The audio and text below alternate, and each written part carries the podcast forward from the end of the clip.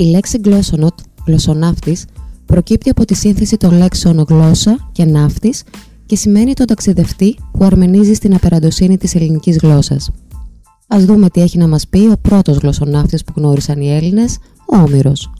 Εσύ, πάρε αναπαυτική θέση και αφέσου στο πιο γλαφυρό, διδακτικό και ταξιδιάρικο podcast, το podcast των Glossonauts.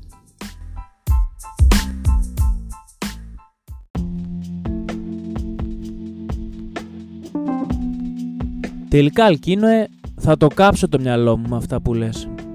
Προσπαθώ να σε παρακολουθήσω, αλλά δυσκολεύομαι. Άντε, να δεχτώ τον Όμηρο ως πνευματικό προπονητή των αρχαίων Ελλήνων. Σε αυτό θα συμφωνούσαν και οι κλασικοί φιλόλογοι και οι ιστορικοί της αρχαίας Ελλάδας. Άντε, να προχωρήσω και ένα βήμα παραπάνω και να δεχτώ πως ο Όμηρος έχει κάποιες διαχρονικές ιδέες. Μια σοφία διαχρονική θα τη λέγαμε, που είναι χρήσιμη και για μας σήμερα. Όπως συμβαίνει φυσικά με την κλασική λογοτεχνία. Όπως συμβαίνει φυσικά με την κλασική λογοτεχνία. Αλλά αυτά που λες για την ερμηνεία της Οδύσσιας μέσα από την κβαντική φυσική, πρώτη φορά τα ακούω. Ποια σχέση μπορεί να έχουν η επιστροφή του Οδυσσέα στην Ιθάκη, η εξόντωση των μυστήρων, τα όνειρα της Πινελόπης με την κβαντομηχανική και το κβαντικό πεδίο ενέργειας. Ξέρεις, και εγώ είχα την ίδια απορία με σένα μέχρι που ήρθε στο παράκι μου ένας αλόκοτος άνθρωπος, διάσημος θεωρητικός φυσικός. Μου εξήγησε τη σχέση κβαντικής φυσικής και Οδύσσιας και μου ανέτρεψε τον τρόπο που διάβαζα την Οδύσσια σαν παραμύθι για παιδιά ή σαν αλληγορία φιλοσοφική. Εντάξει, ήξερα κι εγώ ότι οι στοικοί και οι νεοπλατωνικοί ήδη από την αρχαιότητα ερμήνευαν αλληγορικά την Ιλιάδα και την Οδύσσια. Ξέρω και για το κίνημα της νέας εποχής που είναι της μόδας στις μέρες μας αυτό το μείγμα ανατολικού μυστικισμού, αποκρυφισμού, παραψυχολογίας και επιστημονικών ιδεολογιών. Αλλά η κβαντομηχανική δεν είναι μέθοδος αλληγορικής ανάγνωσης, ούτε παραψυχολογία, αλλά επιστημονική θεωρία, με πολλές εφαρμογές πέρα από την αστροφυσική και την κοσμολογία, που εξετάζει ανάμεσα στα άλλα και τις πιθανότητες που έχει να συμβεί κάτι όσο απίθανο κι αν φαίνεται. Και ποιος ήταν αυτός ο καθηγητής μυστήριος, ο διάσημος φυσικός που επισκέφτηκε τον παράκι σου θέλω να πω; Πώς βρέθηκε αυτός σε ένα παράκι της Ξάνθης, σαν και το δικό σου; Θα μας τρελάνεις, Αλκίνοε. Ή μήπως αυτή είναι καινούργια μέθοδος διαφήμισης του μαγαζιού σου; Κορυφαίοι επιστήμονες επισκέπτονται την Ξάνθη και πίνουν το ποτό και το καφέ τους στο μπαράκι, το νησί των Φεάκων, του Αλκίνου. Εσείς ακόμη το σκέφτεστε; Ωραίο ακούγεται αυτό σαν διαφήμιση για τον μπαράκι μου, αλλά εγώ δεν σε κοροϊδεύω. Το καλοκαίρι πέρασε από τον μπαράκι μου ο Μίτσιου Κάκου. Κορυφαίος θεωρητικός φυσικός, μελλοντολόγος, ακτιβιστής, συγγραφέας και καθηγητής στο City University της Νέας Υόρκης. Ιάπωνο-Ζωαμερικάνος δεύτερης γενιάς με ακαδημαϊκό πεδίο ενασχόλησης στην κβαντομηχανική. Αν θες να τον γνωρίσεις μπες στο YouTube να ακούσεις διαλέξεις, συνεντεύξεις και συζητήσεις του. Στο διαδίκτυο θα βρεις και τα βιβλία του. Πλάκα μου κάνεις Αλκίνοε. Τι δουλειά έχει στην Ξάνθη ένας τέτοιος επιστήμονας; Τι να σου πω τώρα. Πως αυτός σαν θεωρητικός φυσικός που έχει ξοδέψει τη ζωή του στη μελέτη της συμπεριφοράς των υποατομικών σωματιδίων καλεσμένος σε ένα επιστημονικό συνέδριο αστροφυσικών στην Ελλάδα, σταμάτησε στην Ξάνθη για να επισκεφτεί τα Άβδηρα, τη γενέτειρα του ατομικού φιλοσόφου Δημόκριτου. Θα το πιστέψεις; Θα πιστέψεις ότι επισκέφτηκε τα αρχαία Άβδηρα και το μουσείο σαν προσκύνημα στον Δημόκριτο; Φυσικά όχι. Αλλά έτσι μου είπε όταν τον ρώτησα κι εγώ για τον λόγο της επίσκεψής του στα μέρη μας. Πω, παράξενα πράγματα αυτά που λες. Αλλά ας πούμε ότι έγιναν έτσι. Ποια σχέση μπορεί να έχει η κβαντομηχανική με τον νόστο του Οδυσσέα; Τι σου είπε αυτός ο μυστήριος φυσικός; Ε, τι μου είπε; Μου είπε πως η Οδύσσια δεν είναι παραμύθι ούτε αλληγορία αλλά συνεπής περιγραφή συμβάντων που θα μπορούσαν να συμβούν σύμφωνα με τις αρχές της κβαντικής φυσικής και πως η μεγάλη λογοτεχνία όπως και η φιλοσοφία μιλούν κάποιες φορές και για κόσμους που τους ανακαλύπτει μετά και τους επαληθεύει πειραματικά η επιστήμη. Δηλαδή, συγγνώμη τώρα, αυτός ο κορυφαίος, ο διεθνούς φήμης θεωρητικός φυσικός, ο Μίτσιο Κάκου όπως τον είπες, μπορεί να αποδείξει πως σύμφωνα με τις αρχές της κβαντομηχανικής υφίσταται πιθανότητα να υπάρχει ή να υπήρξε κόσμος με ελεστριγόνες, κύκλοπες, ειρήνες, συμπληγάδες, νησί πλωτόσαν του έολου που κινείται και αλλάζει συνέχεια θέση στο χάρτη και καράβια σαν αυτόν των φεάκων με νοημοσύνη και γρήγορα σαν τη σκέψη που ταξίδευαν το βράδυ. Μετέφεραν ταξιδιώτες και επέστρεφαν πάλι πίσω το πρωί στην αφετερία τους όσο μακρινός και αν ήταν ο προορισμός τους.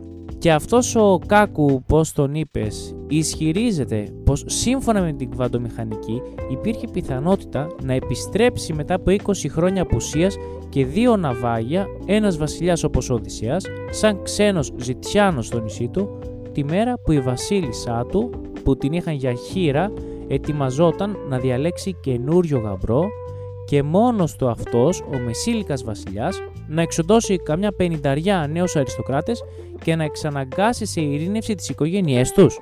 Αυτά είναι παραμύθια, δεν είναι φυσική. Δεν υπάρχουν παραμύθια για την κβαντική φυσική, Κωνσταντίνε, παρά μόνο πιθανότητες. Ας είναι και ελάχιστες, ακόμα και αυτές μπορεί να συμβούν ή έχουν συμβεί ή συμβαίνουν τώρα που μιλάμε κάπου στο σύμπαν, στο δικό μας ή σε κάποιο άλλο παράλληλο. Και δουλειά της κβαντομηχανικής είναι να εξετάζει πόσο πιθανό είναι να συμβεί κάτι που θεωρείται λίγο πολύ απίθανο σύμφωνα με την κοινή λογική και τη συνήθεια εμπειρία μας. Και να ξέρεις πως αν οι φυσικοί ακολουθούσαν την κοινή λογική δεν θα υπήρχε η θεωρία της σχετικότητας και η κβαντομηχανική, αλλά θα είχαμε μείνει στην εποχή του Νεύτωνα παρατηρώντας εκστατικά το μήλο που πέφτει κάτω από τη μιλιά και πάνω στο κεφάλι μας. Αυτό μου είπε ο Κάκου. Και ακόμα μου είπε πως στο αληθινό σύμπαν συμβαίνουν πράγματα που η κοινή λογική δεν μπορεί να τα περιγράψει. Είναι πολύ γήινη, καταλαβαίνεις, πολύ τοπική, πολύ ιδιαίτερη η κοινή μας λογική. Και για την Οδύσσια, τι σου είπε; Τι λέει για αυτή η κβαντική φυσική; Ας πούμε, τι λέει η κβαντική θεωρία για τα 10 χρόνια της περιπλάνησης του Οδυσσέα μετά από 10 χρόνια του Τροϊκού πολέμου και τις πιθανότητες που είχε να φτάσει τελικά στην Ιθάκη μετά από δύο ναυάγια και εκεί να εξοντώσει τους μνηστήρες και να ξανασμίξει με τη γυναίκα του και το παιδί του; Μου είπε ότι χρησιμοποιεί την Οδύσσια για να ασκήσει τους φοιτητές του στην κβαντική θεωρία και πιο συγκεκριμένα χρησιμοποιεί στην Οδύσσια το ολοκλήρωμα διαδρομής του Φέινμαν για να συνοψίσει με ουσιαστικό τρόπο την πολυπλοκότητα της κβαντικής θεωρίας και να δείξει την αποτελεσματικότητά της στον υπολογισμό των πιθανότητων να συμβεί κάτι. Και τώρα περιμένεις να καταλάβω αυτό που μου λες. Μπορείς με απλά λόγια να μου εξηγήσεις αυτό που σου είπε ο Κάκου ή του Κάκου θα περιμένω. Ωραία. Άκου λοιπόν και μάθε. Το άθροισμα διαδρομών του Φέινμαν που είχε ενθουσιάσει τον Κάκου εφαρμοσμένο στην Οδύσσια. Παρεπιπτόντος, ο Αμερικανός φυσικός Φέινμαν για μία από τις συνέπειες αυτής του της ιδέας θα κέρδιζε το βραβείο Νόμπελ Φυσικής του 1965. Ας έρθουμε όμως στο ολοκλήρωμα διαδρομής του Φέινμαν. Πες πως είσαι ο Οδυσσέας. Τελείωσε μετά από 10 χρόνια ο πόλεμος στην Τρία και μαζί με τους συντρόφους σου παίρνεις τον δρόμο της επιστροφής στην Ιθάκη. Ποια διαδρομή θα ακολουθούσες; Θα ακολουθούσα φυσικά την πιο σύντομη γνωστή διαδρομή. Αυτό λέει η κοινή λογική. Πολύ σωστά. Έτσι συμβαίνει συνήθως. Κατά τον Νεύτωνα πρέπει να ακολουθήσουμε την πιο σύντομη διαδρομή από το σημείο Α, βλέπε 3, στο σημείο Β, βλέπε Ιθάκη, που λέγεται και κλασική διαδρομή. Και αυτή ακολουθούμε τις περισσότερες φορές. Είναι να, σαν να θέλεις να πας από το τραπεζάκι που καθόμαστε τώρα, στον πάγκο εκεί του μπαρ, για να πάρεις το ποτό σου. Θα ακολουθήσεις την πιο σύντομη διαδρομή για να διασχίσεις το χώρο. Έτσι δεν είναι; Έτσι ακριβώς. Η πιο σύντομη διαδρομή είναι αυτή που περιμένουμε ότι θα σκεφτεί να ακολουθήσει κάποιος για να φτάσει στον προορισμό του. Αυτά λέει ο Νεύτωνας. Η κβαντική φυσική λέει άλλα όμως. Έτσι, κατά τον Φέινμαν, αν θέλεις από το σημείο Α, την 3 ας πούμε, να πας στο σημείο Β, ας πούμε την Ιθάκη, πρέπει πρώτα να σκεφτείς όλες τις πιθανές διαδρομές που συνδέουν τα σημεία Α, 3 και Β, Ιθάκη ανάμεσά τους και αυτές που οδηγούν στον πλανήτη Άρη, τον Δία, το πλησιέστερο άστρο ή ακόμα και διαδρομές που οδηγούν πίσω στον χρόνο. Κατά συνέπεια, οι κύκονες, οι λιωτοφάγοι, οι κύκλοπες, το νησί του Αιώλου, οι λεστριγόνες, οι Κύρκοι, οι Κάδος στον Άδη, οι Σιρήνες, οι Συμπληγάδες, οι Σκύλα, οι Χάριβδοι, το νησί του Ήλιου, η Καλυψό και το νησί των Θεάκων ανήκουν στις πιθανές διαδρομές, τις οποίες πρέπει να τις σκεφτεί όποιος ταξιδεύει από την Τρία στην Ιθάκη, όπως ο Οδυσσέας στην προκειμένη περίπτωση. Ο Φέινμαν λοιπόν βρήκε έναν τρόπο να υπολογίζει το άθροισμα όλων των πιθανών διαδρομών.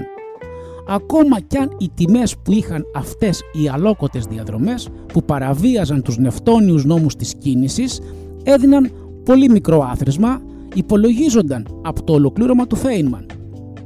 Και μπορεί η κλασική νευτόνια διαδρομή, η πιο σύντομη δηλαδή και η πιο λογική, να έχει τη μεγαλύτερη συνολική τιμή, άρα και τη μεγαλύτερη πιθανότητα.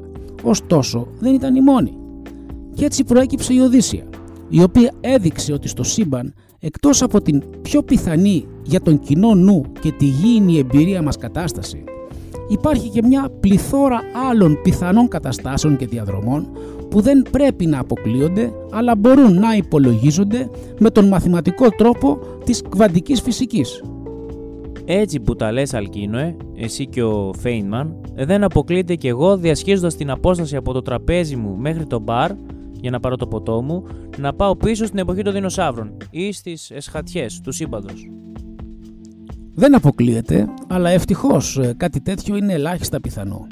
Ωστόσο, ο Κάκου θα σου έλεγε αυτό που είπε και σε μένα, πως κάθε φορά που διασχίζουμε ένα χώρο όπως αυτός εδώ στο μπαράκι ή σε ένα δωμάτιο, το σώμα μας με κάποιο τρόπο μυρίζεται όλες τις πιθανές διαδρομές που εκτείνονται ως τους μακρινούς κουβάζαρ και τη μεγάλη έκρηξη που δημιούργησε το σύμπαν μας και έπειτα τις αθρίζει. Δεν είναι συναρπαστικό αυτό. Η νευτόνια διαδρομή, η πιο σύντομη συνηθισμένη και λογική, δεν είναι και η μόνη. Το να μυρίζεσαι μονοπάτια που οδηγούν στα πιο μακρινά, εξωπραγματικά και αλόκοτα μέρη και να βλέπεις τον εαυτό σου ως μέρος ενός κβαντικού κόσμου αλλάζει την κοσμοθεωρία και τη ζωή σου. Για σκέψου το αυτό. Έτσι και ο Οδυσσέας κατά κάποιο τρόπο μυρίζεται τους Κύκλοπες, το νησί του Αιώλου, την Καλυψό, την Κύρκη, το νησί των Φεάκων και την Αυσικά, στο ταξίδι επιστροφής του στην Ιθάκη και εμπλουτίζει με αυτούς τους σταθμούς τη διαδρομή του. Φαντάσου τώρα πόσο πιο φτωχός θα ήταν ο κόσμος του αν αυτές οι ελάχιστες, αλόκοτες πιθανές διαδρομές δεν γίνονταν πραγματικότητα για τον ήρωα. Πόσο μάλλον που αυτές τις απίθανες διαδρομές τις παρατηρεί και τις αφηγείται σε μας ο ίδιος ο Οδυσσέας στους απολόγους του στο παλάτι των Φεάκων παίζοντας το ρόλο του αηδού ποιητή Όμηρου φαντάσου αφηγητής και παρατηρητής αυτών των διαδρομών ο ίδιος ο Οδυσσέας που έκανε το ταξίδι. Ο ρόλος του παρατηρητή, δηλαδή ο ρόλος της συνείδησης που καταγράφει τα συμβάντα, είναι τόσο σημαντικός, μου είπε ο Κάκου, ώστε αν απουσιάζει κάποιος που να παρατηρεί το σύμπαν, το σύμπαν είναι νεκρό.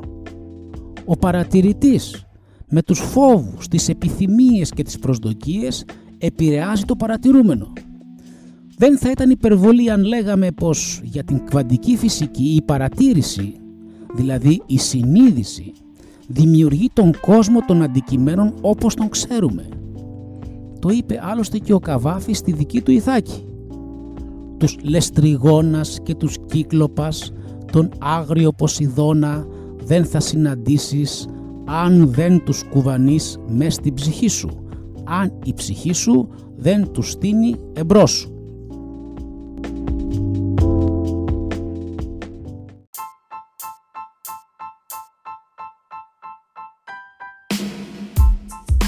Ακούσατε το podcast των Glossonots. Αναζητήστε τα επόμενα επεισόδια στην ιστοσελίδα glossonots.com ή στο Spotify και στο Google Podcast.